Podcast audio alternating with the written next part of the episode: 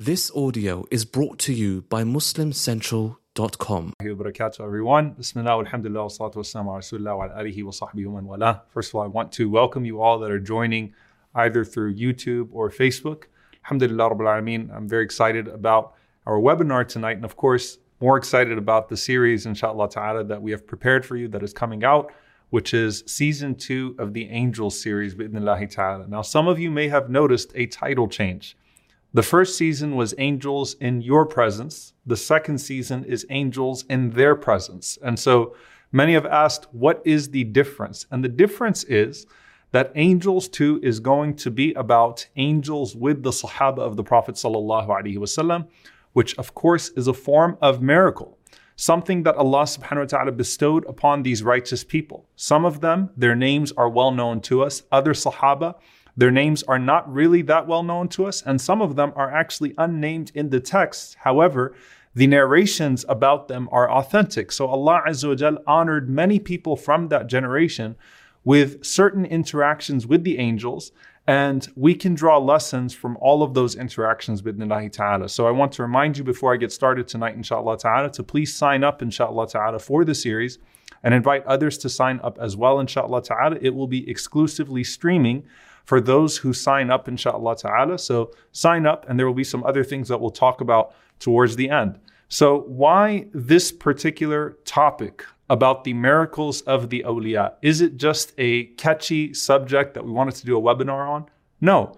I actually wanted to go over this subject to set the theological basis for this idea of the miracles of the awliya, the miracles of the righteous, the companions being the most righteous of the righteous as a generation. Okay?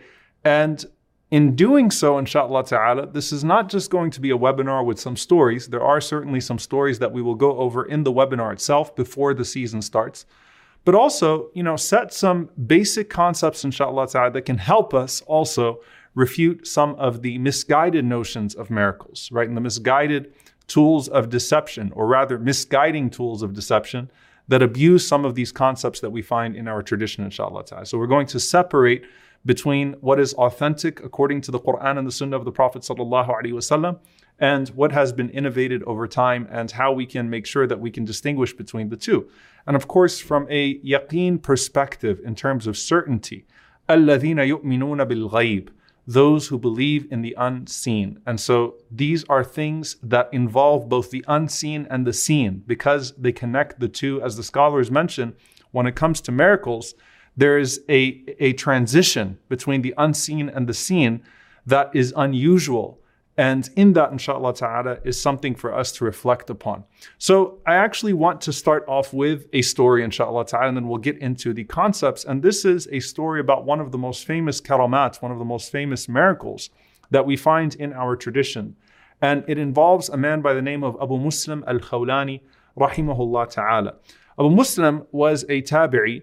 He was not from the companions of the Prophet but rather from the second generation and he lived in Yemen. And when the Prophet ﷺ passed away, there were multiple false prophets that arose. Of course, the most famous one is Musaylim al Kadhab, Musaylima the liar, who certainly uh, wreaked the most havoc upon this ummah. And, you know, there, there was much bloodshed and uh, even worse than that, a lot of delusion and deception that took place because of Musaylima. There's another na- man by the name of Al Aswad al Ansi.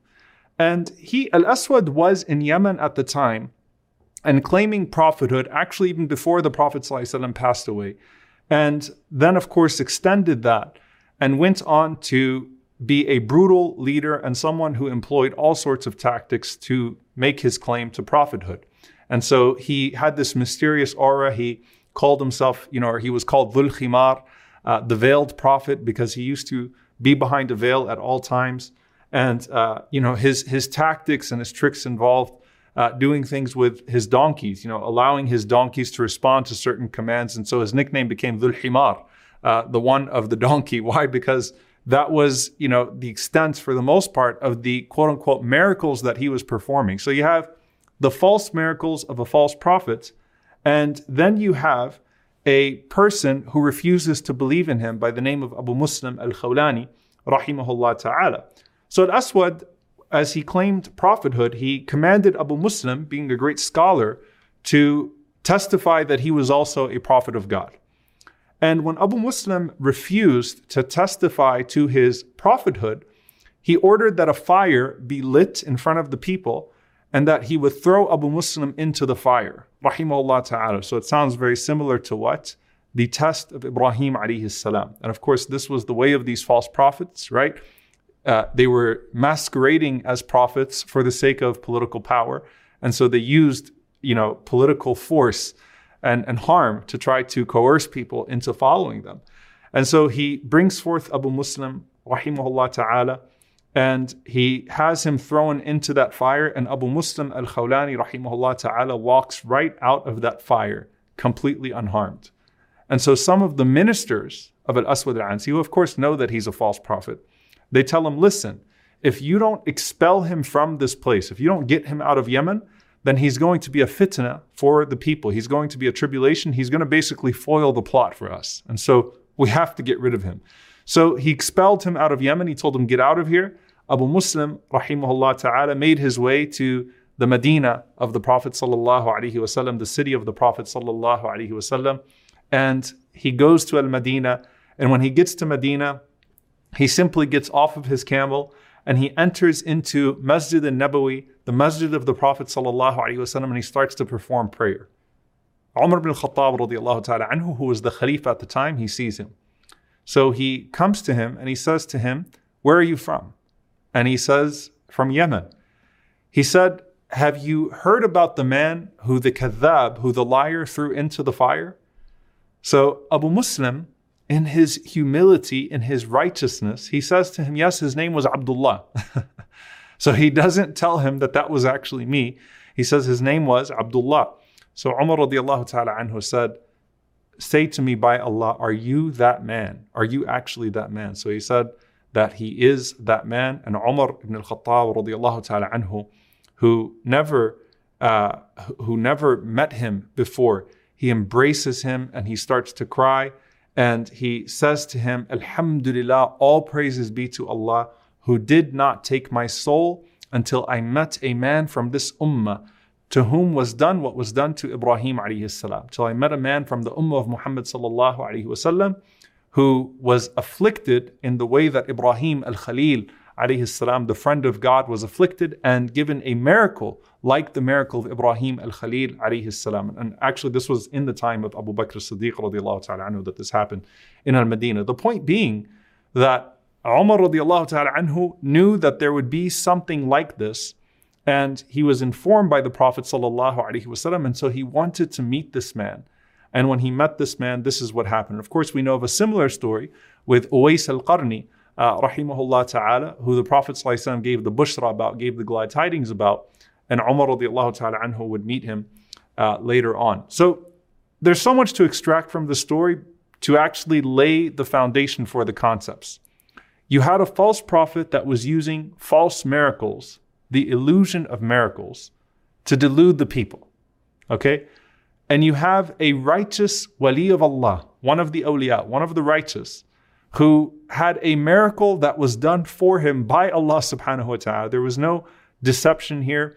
There was no verbal, you know, allusion. It was just Allah subhanahu wa ta'ala blessing this righteous servant of his.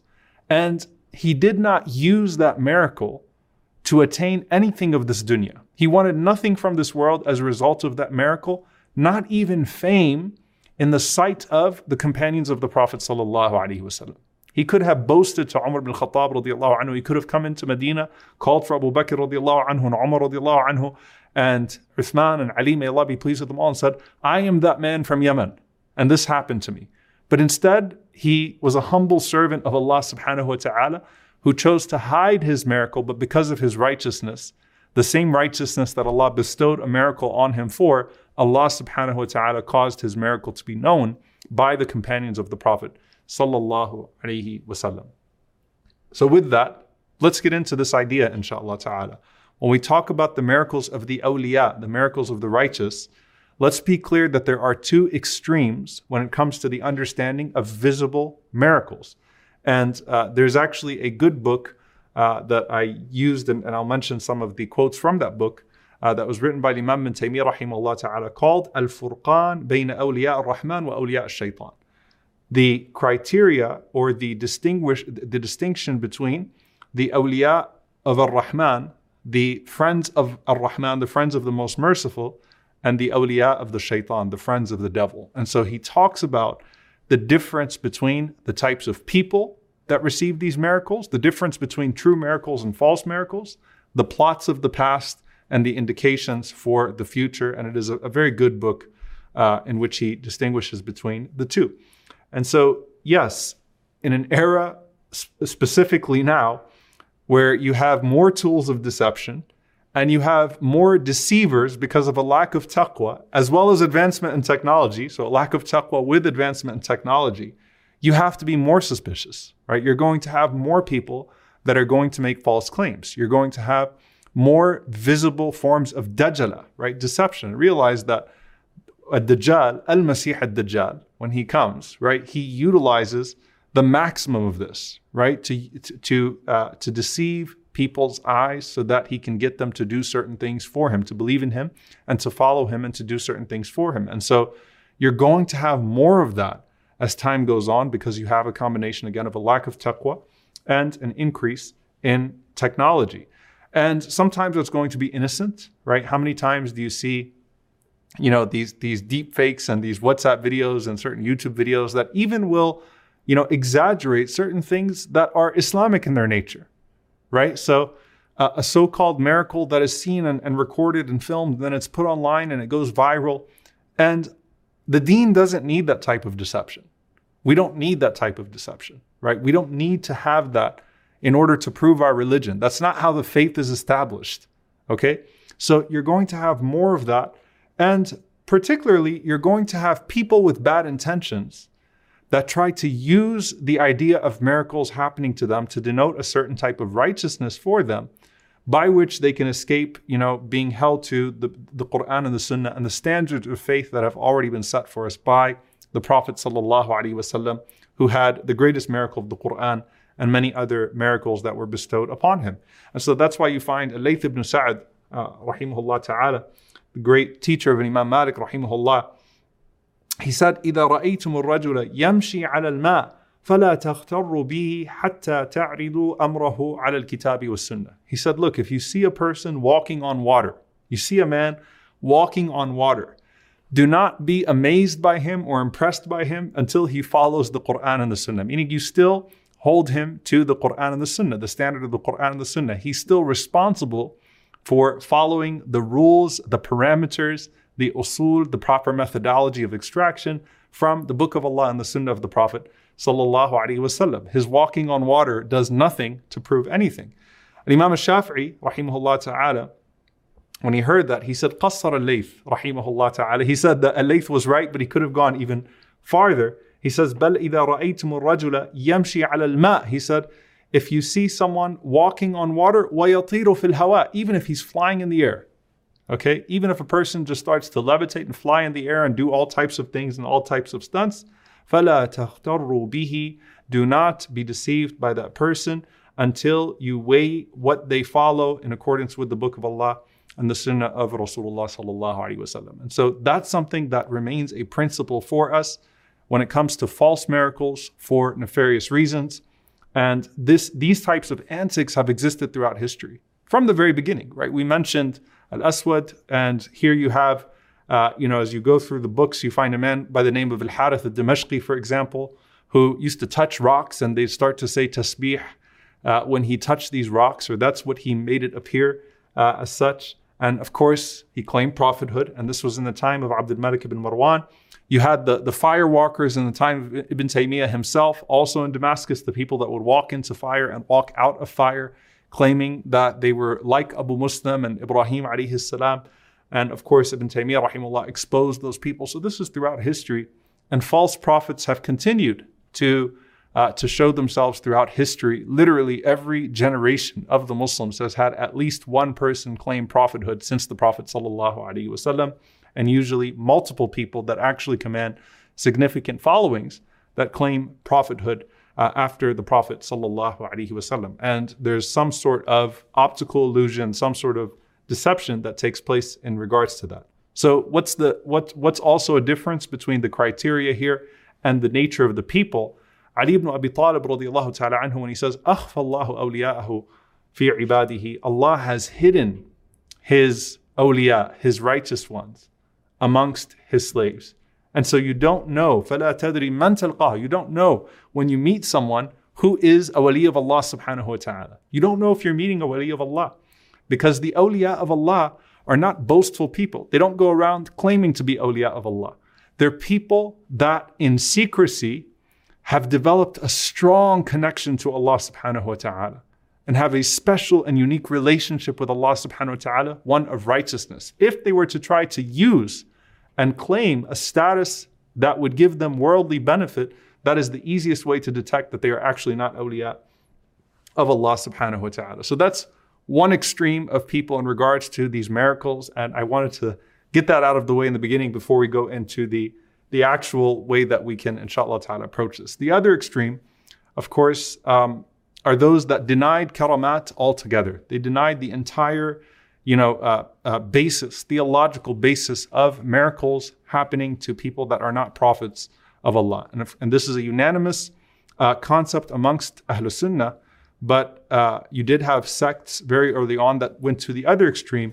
And on the basis of rationality, they ended up denying it altogether, similar to their denial of Adhab al Qabr uh, and some of the scenes of the grave and, and so the reward and the punishment of the grave and other things, right? And, and you start to see, you know, there's a trend once people start to deny, you know, things on the basis of uh, rationality that are well established from Allah and the Messenger sallallahu alaihi wasallam, then at that point it's only a matter of time before they start to deny the Sunnah itself, the authority of the Sunnah, and then deny the Quran itself. So it always starts with, you know, using some of these concepts and abusing them. And that is not to say that we don't have room in our deen uh, for the aql, of course we do, for the intellect. It's a big part of our deen. But once you start to violate the established parameters, and then you start to get into ilm al-ghayb, right, and uh, the knowledge of the unseen.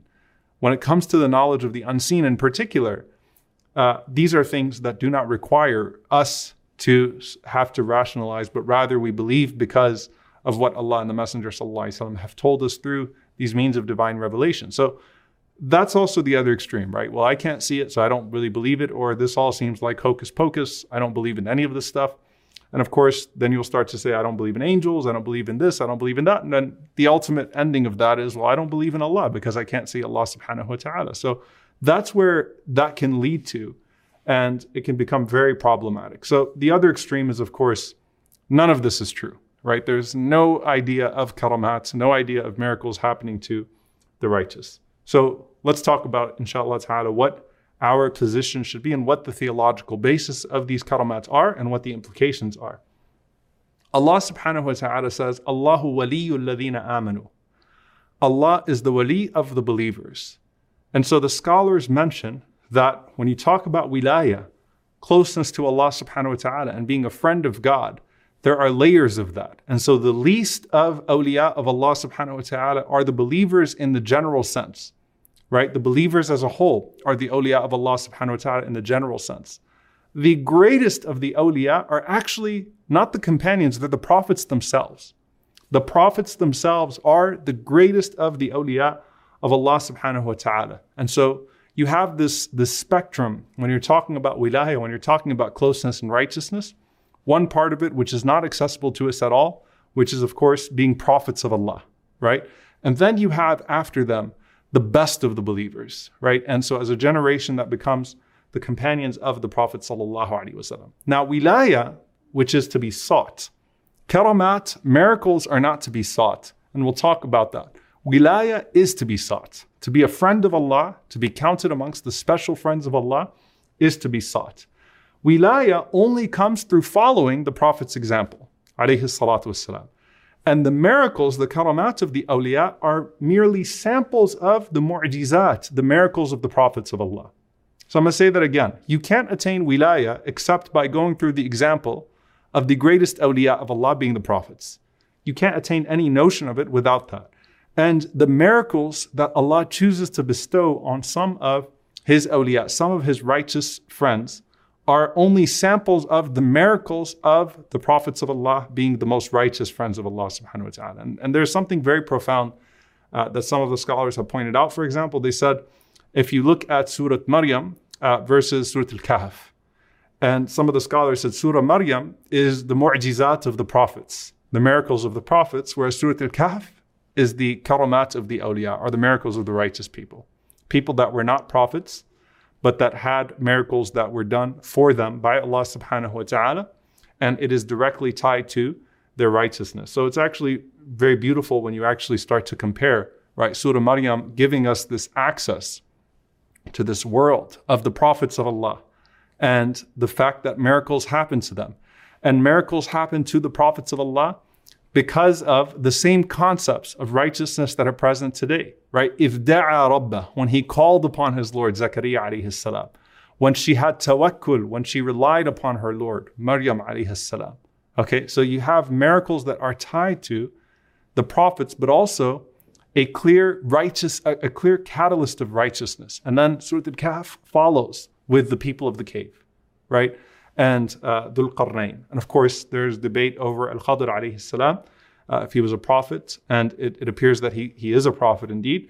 Uh, but the point being that for the most part, the idea of karamat, of awliya, of the righteous, uh, the righteous uh, people in Surah Al-Kahf that are not prophets and miracles are happening uh, for them. Some scholars also make this distinction. They say that the karamat of the awliya, the, the miracles of the righteous, are not done to challenge others, and it does not necessarily happen by the, by the person requesting it to happen, contrary to the miracles of the prophets. So the prophets come with very specific miracles that are meant to serve as a challenge to the people and help, uh, you know, uh, certify or serve as a proof, a means of proof for their claim to prophethood. Okay, so that's also one distinction that's made. And as some of the scholars also mention, the magnitude of karamat is not like the magnitude of the mu'jizat of the anbiya. The magnitude of the miracles of the righteous is not like the magnitude of the miracles of the prophets. And so when you look at Isa alayhi salam uh, raising, you know, the dead, right? Or, or blowing life into a lifeless bird, or what happened with Ibrahim alayhi salam, also with the birds, right? And then them coming back to life uh, with Ibrahim alayhi salam, the splitting of the moon, and of course the Quran the miracles of the prophets, the splitting of the sea, right? What happened with Musa alayhi and his staff and the drowning of the army of Fir'aun. The magnitude of those miracles is an entirely different level than the magnitude of the miracles of the righteous and pious people that come after. So, what's our process? How do we start to grow in that spectrum of wilayah and becoming those close friends of Allah subhanahu wa ta'ala to where, you know, uh, we may encounter some of these things, even though that's not the sought out goal. Allah Azza says, "Ala inna la khawfun yahzanun." Verily, the pious worshippers of Allah, the friends of Allah, la khawfun they have no fear upon them, yahzanun, nor will they grieve. Amanu wa yattaqun. Those who believe and they have taqwa, they are God conscious. Okay, those who have iman and taqwa. They have belief and they have God consciousness. As a result, لهم البشرى في الحياة الدنيا وفي الآخرة لا تبديل لكلمات الله ذلك هو الفوز العظيم. For them are glad tidings in this life. Okay, so this is where we start to see another uh, basis for the notion of karamat, of these miracles that happen to them. They have the glad tidings in this life and in the hereafter and there is no changing exchange for the word of Allah subhanahu wa ta'ala, and indeed that is the great success. So here we find that Allah describes the awliya very specifically in the Quran as al mu'minun al atqiya, believers that also excel in taqwa, excel in God consciousness. They are highly attentive to Allah subhanahu wa ta'ala, and hence Allah Azza wa Jal is highly attentive to them, right? So they pay specific attention to the commands of Allah subhanahu wa ta'ala. And as a result, Allah subhanahu wa ta'ala bestows upon them things that are beautiful, right? And that are, that are very powerful, uh, that denote or that confirm some of their righteousness. And so you have the combination of Iman and Taqwa. Some of the scholars say Iman is tarkus shirk. Iman, belief, is to abandon shirk, is to abandon the worship of anyone besides Allah subhanahu wa ta'ala. Taqwa is tarkul ma'asi. Taqwa is the abandonment of sin. Okay? So Iman is the abandonment of shirk. Taqwa is the abandonment of sin, the disobedience of Allah subhanahu wa ta'ala. So when you combine those two, then a person is mu'min and taqi, a person is a believer, and a person is someone who is highly righteous, attentive to Allah subhanahu wa ta'ala, conscious of Allah subhanahu wa ta'ala, highly pious. And that's when a person starts to ascend the ranks of the awliya. This is, of course, confirmed by the hadith of the Prophet sallallahu alaihi wasallam, uh, where he says that Allah Azza wa Jal has said, "من عاد لي وليا فقد آذنته بالحرب." Whoever takes one of my friends, one of my awliya as an enemy, then I have waged war against that person.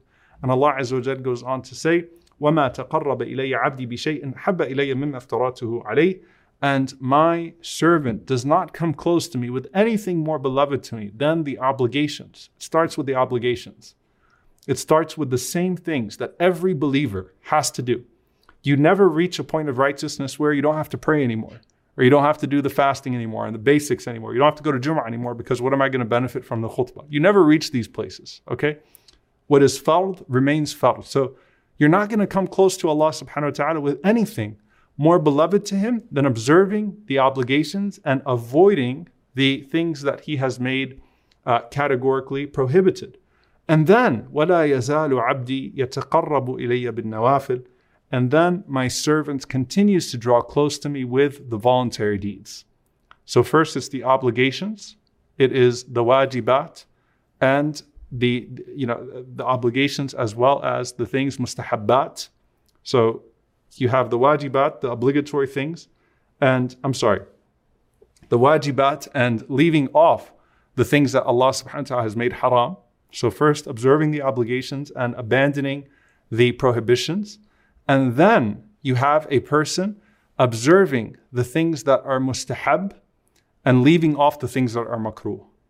So then that person goes into the voluntary, where they start to replace those acts of disobedience with extra acts of obedience. And they start to abandon even things in the gray area, okay, that might lead to disobedience or that resemble acts of disobedience or they're not pleasing to Allah subhanahu wa ta'ala. There's dislike in them. Okay, so they start off with, as the scholars mentioned, wajibat and leaving off the, the, the, uh, the obligations and leaving off the things that Allah subhanahu wa ta'ala has made prohibited. And then they go to observing the mustahabbat and leaving off the things that are makruh, doing the things that are recommended and leaving off the things that are merely disliked. Allah Azza wa says, Hatta uhibba, until I love that person. A special love that Allah subhanahu wa ta'ala then has for that person. Because you're not going to come close to Allah with any of these things, except that He's going to come closer to you. قال فإذا أحببته Allah subhanahu wa ta'ala says, So if I love that person, كنت سمعه الذي يسمع به, then I become the hearing with which that person hears. وبصره الذي يبصر به, and the sight with which that person sees. ويده التي يبطش بها, and the hand with, with which that person strikes. ورجله التي يمشي بها, and the foot with which that person walks. ولئن سألني لأعطين ولئن استعاذني لأعيذن. And at that point, when that person gets to that point, when they ask me something, I will give them what they ask. And if they seek refuge with me, then I will surely grant that person refuge. And so when Allah loves a person, how does this now relate to the very specific karama of the presence of angels? When Allah loves a person, what happens? He announces it to Jibreel alayhi salam. And we all know this hadith, right? And Jibreel alayhi salam loves that person as well. And Jibreel announces it to the angels in the heavens, and they love that person as well. Right? And then qabul, acceptance is made for that person on the earth as well. So when Allah loves a person, then all the angels will love that person, right? And then when that person loves Allah, what happens? That person is going to do the things that the angels love to be around and witness. All right? So Allah and the angels love that person. And then that person loves the deeds that the angels love because it brings about the love of Allah subhanahu wa ta'ala. And so that person naturally becomes surrounded by the angels of Allah subhanahu wa ta'ala, surrounded by the malaika. and certain things happen. So the miracles that happen regarding the angels with these righteous people are just a form of the karamat, a form of the miracles that are related to that person's righteousness before all else, that person's uh, wilaya before all else. May Allah subhanahu wa ta'ala make us amongst them. Allahumma ameen. The scholars then categorize why do miracles happen uh, for a person? Number one, either it is a hujjah in the deen, a proof in the religion as that person is calling to Allah subhanahu wa ta'ala. So it's something with their da'wah to the people that Allah subhanahu wa ta'ala gives to that person that confirms their da'wah to Allah subhanahu wa ta'ala. Number two, the scholars say, is to give that person victory over their enemies. And so this is the majority of the miracles, the karamat that we see happening uh, with the companions as they were fighting off their persecutors, as they were fighting, uh, you know, against the Quraysh and what was happening to them. The Battle of Badr, which we'll talk about in great detail, right? This is where you find the majority of those karamat, the majority of those miracles. And they're not always related to the angels, right? So if you've been following the first series, we talked about Ukasha, uh, and one of the miracles that took place with him. Number three, they say kashfa shidda, to remove harm from that person, to remove harm from that person. So a miraculous uh, form of healing or something that happens to the person in that regard. Number four, as a means of extraordinarily honoring them, such as the case of Maryam alayhi salam. And of course, there's debate over whether Maryam salam is a prophet or one of the awliya, merely one of the greatest of the awliya. Um, but when Allah honored her with, with food out of season, we'll see that happening to one of the companions as well, that we'll talk about in this series, inshallah ta'ala. So that is the fourth thing, when Allah wants to honor that person. Number five, to make an example out of them, which is the case of Ashabul Kahf, the sleepers of the cave. Okay? So these are the five things that the scholars mention. A hujjah in the deen, number one, which is in da'wah, a proof in the religion. Number two, victory, to give them victory. Number three, to remove something harmful from them. Number four, to honor them. Number five, to make an example out of them. And of course, that's not exclusive to some of the other categories above when we talk about the fifth category in particular. And so, no generation collectively had more awliya than the Sahaba of the Prophet. There is no generation that had more people as a generation than the companions of the Prophet that fit into this category of the awliya of Allah subhanahu wa ta'ala. And so that's why you're going to see all sorts of miracles that happen with the companions of the Prophet as a consequence of their righteousness, and most of it is in the capacity directly tied to serving the Prophet wasallam. So there's, there's a secondary reason as well. So no generation had more awliya than them. And of course, they are the most righteous generation, period, right? The Prophet ﷺ mentions that if you were to spend, you know, Uhud in gold, you would never reach their righteousness. Allah has declared that He is pleased with the companions of the Prophet ﷺ. And so you're not going to find a generation with more awliya than them. Hence, you're not going to find a generation from the Ummah of Muhammad ﷺ with more karamat, with more miracles than them. And what also is important in this regard, especially for the purpose of the series that we're doing, is that the Prophet ﷺ was amongst them to confirm and contextualize their miracles and encounters. Of course, this is for the majority of them, not all of them, because some of the karamat happened, the miracles happened to them after the death of the Prophet ﷺ. But most of them, they went to the Prophet ﷺ and they asked the Prophet ﷺ, what happened, and he explained to them what had actually uh, happened to them. Sometimes it was they're witnessing a miracle with the Prophet ﷺ himself.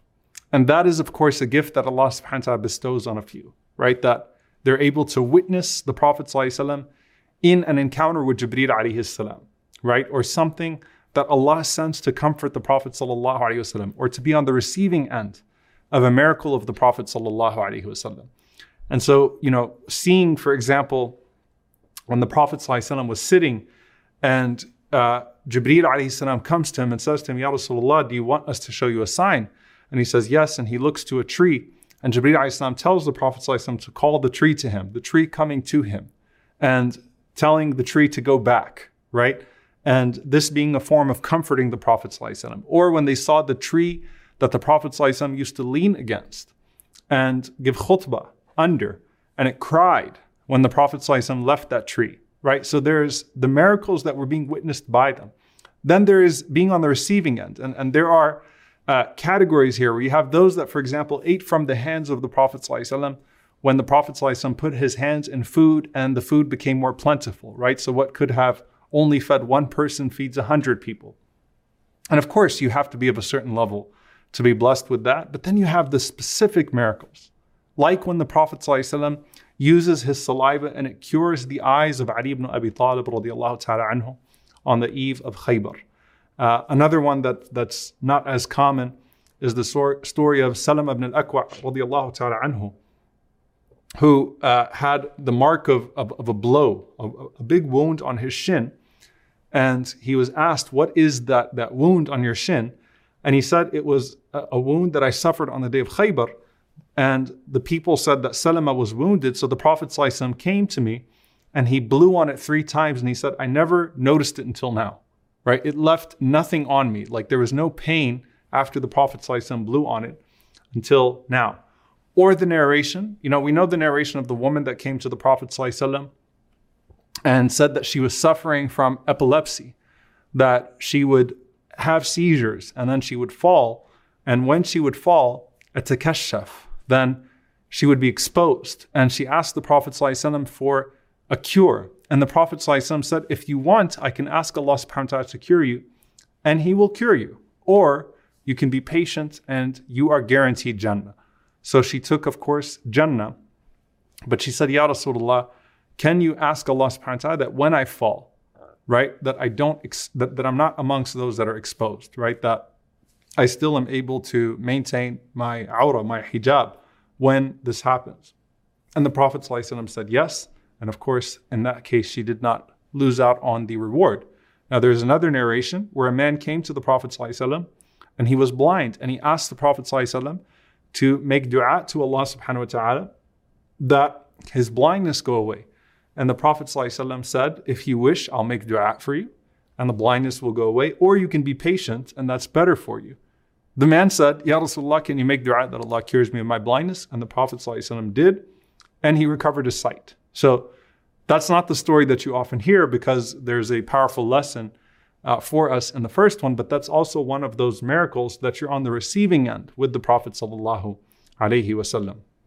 You also have narrations such as the two companions that Anas ta'ala mentioned were walking with the Prophet sallallahu and it was a dark night. And as they were coming back from the masjid, Allah blessed them to have lights on their sticks, right? They were led by two lights that were like lamps I'm sorry, actually, it's not uh, the sticks in particular, but they had these two lights that were leading them and going in front of them and lighting the way in front of them. And when they parted, each one of them still had a light that was guiding them back to their homes. And so this is in al Bukhari. صار مع كل واحد منهما واحد حتى أتى أهله right so the idea that every one of them or each one of them still had this miraculous light that was guiding them back to their homes so you have those and then you have the miracles of the Sahaba in general and those are not necessarily with the Prophet sallallahu uh, such as the miracle of Umm Ayman radiallahu ta'ala anha, uh, who we spoke about in detail in the first, who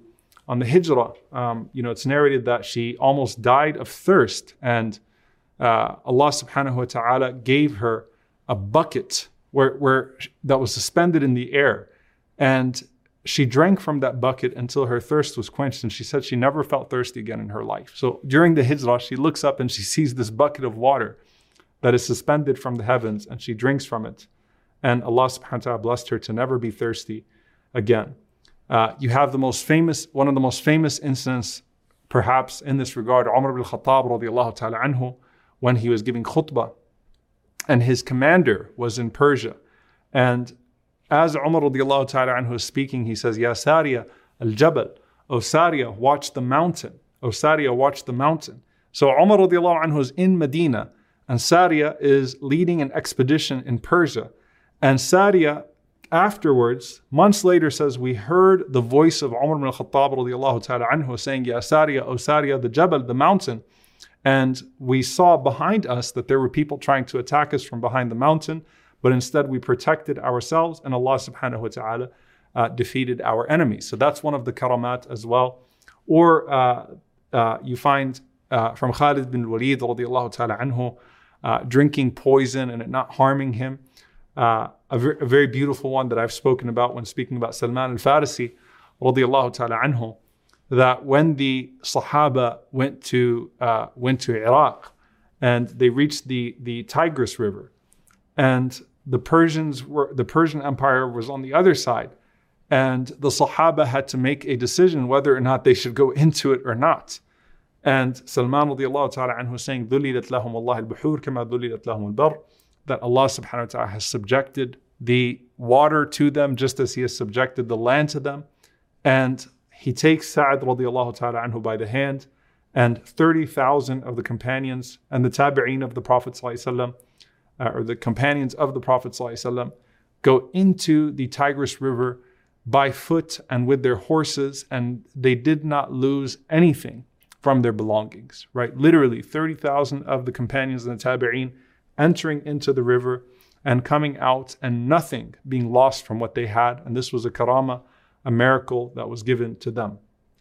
After them, the Tabi'een were full of karamat because they are next in righteousness after the companions of the Prophet sallallahu. And most of it, again, is, is you know, protecting them from their enemies. Imam Hassan al-Basri, rahimahullah ta'ala, who was uh, being pursued by al-Hajjaj, and the troops of Hajjaj reached him six times, and every time they reached him, he made dua to Allah subhanahu wa ta'ala to make him unseen, invisible to them. And every single time, Allah subhanahu wa ta'ala gave an Imam Hassan al-Basri, rahimahullah, what he had sought refuge in him for. Uwais al-Qarni, the multiple stories that are narrated about him, uh, you know, uh, that some of them are authentic, some of them are not authentic, but, uh, you know, they prove the righteousness of him and miracles that took place for him. And of course, even the Prophet praised him, though the Prophet had never met him. So where does that leave us in conclusion?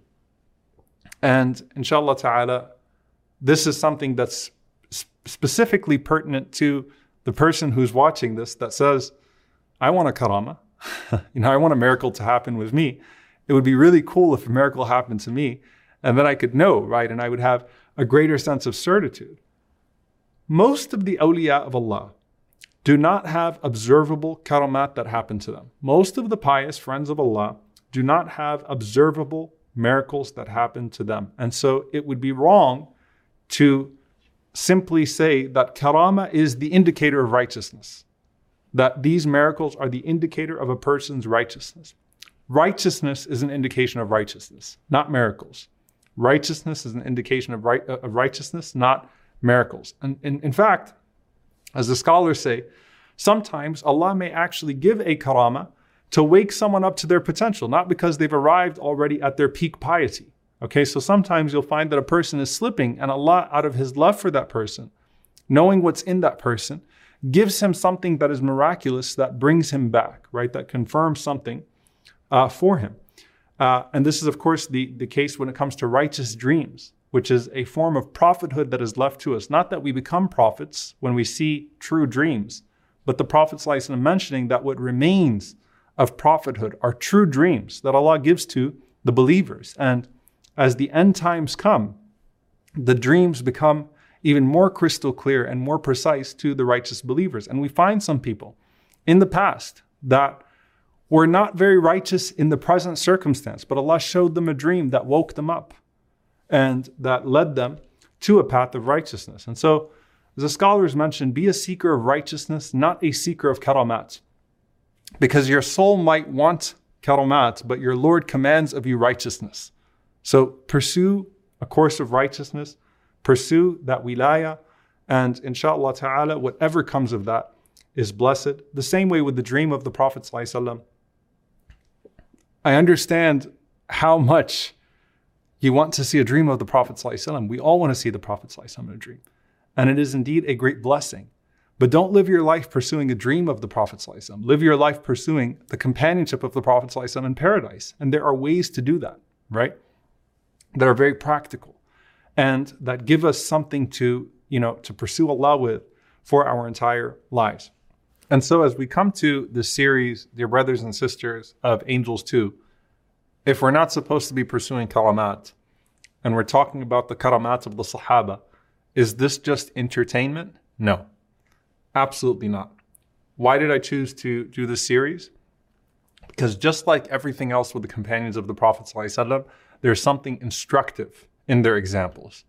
And even with the prophets of Allah, as we said, there were qualities that warranted some of the blessings that Allah subhanahu wa ta'ala bestowed upon them.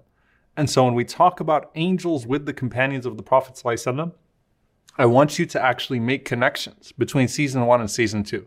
Because everything that happened to the Prophet ﷺ and his companions with regard to the angels, whether it is protection or piety or a bestowal of honor upon them or some sort of encounter interaction, it has to do with the qualities that we elaborated on from the prophetic ahadith in season one, right? The remembrance of Allah subhanahu wa ta'ala, the recitation of the Quran, the pursuit of a course of righteousness and taqwa and piety, and, you know, hanging on when other people are letting loose, insisting upon your deen when other people are giving up their deen. And so every one of these stories has something, even if it's just a dua and even if it's just a confirmation of the very idea that Allahu waliyul ladina amanu, Allah subhanahu wa ta'ala is the wali of those who believe. And so, inshallah ta'ala, I hope that you'll watch this series with your families, inshallah ta'ala. It's something that everyone in the family can benefit from, right? You can watch this with your children, you can share this with your friends. Everyone can benefit from this series, inshallah ta'ala. And as you watch these episodes, don't just marvel at them and say, that was amazing and what a great thing that happened to that great person. Ask yourself, what quality can I extract from this that perhaps, perhaps I can also ascend in the sight of Allah subhanahu wa ta'ala and be with those people in the Firdaus al-A'la with our Prophet sallallahu alaihi wasallam. So watch it inshallah ta'ala, benefit from it. I want to remind you all inshallah ta'ala to please sign up for it. This is going to be streaming exclusively inshallah ta'ala at the link that you sign up for inshallah ta'ala. And bidnillahi ta'ala, towards the end, I'll also um, you know share some notes with you, inshallah ta'ala, and we might even have an exclusive Q&A session, inshallah. It is free, of course, as everything that we do, but you still have to sign up this time, inshallah ta'ala. So it's not Ramadan, but inshallah ta'ala, it'll take you back to Ramadan, that special Ramadan that we had. May Allah subhanahu wa ta'ala allow us to live to see Ramadan, and may Allah grant us righteousness throughout the year in Ramadan and outside of Ramadan. And may Allah subhanahu wa ta'ala bless us to be amongst those awliya of Allah. And may Allah grant us the companionship of our beloved Prophet وسلم, his family and his companions in the Firdaus al-A'la. Allahumma ameen. Jazakumullahu khairan to you all for joining tonight. Wassalamu alaikum wa rahmatullahi wa barakatuh. Back in Medina, the Prophet ﷺ is sitting with the companions. And suddenly the Prophet ﷺ, he, he shakes as if something happens the angels started to come to me. I would come to my house and they would greet me at my door, and then they would even come to me when I would lay in bed and they would greet me at the head side of my bed. The way that Allah subhanahu wa ta'ala protected these companions, we felt their presence arrive in the skies. He said, That was the angels. They came close because of your recitation. He said, وَلَوْ قَرَأْتْ لَأَصْبَحَتْ يَنظُرُ إِلَيْهَا النَّاسِ لَا تَتَوَارَى مِنْهُمْ Suddenly I saw a man coming forward, and he had a spear, and at the tip of that steel spear was fire. Now, what does it mean to say that an angel wiped your face? Did angels appear in any other fashion? تغسله الملائكة على طباق من فضة بين السماء والأرض. That he is being washed by the angels between the heavens and the earth. And he says, when you called out, Ya Arham al-Rahimin, O most merciful of those who show mercy, قال كنت في السماء السابعة I was in the seventh heaven.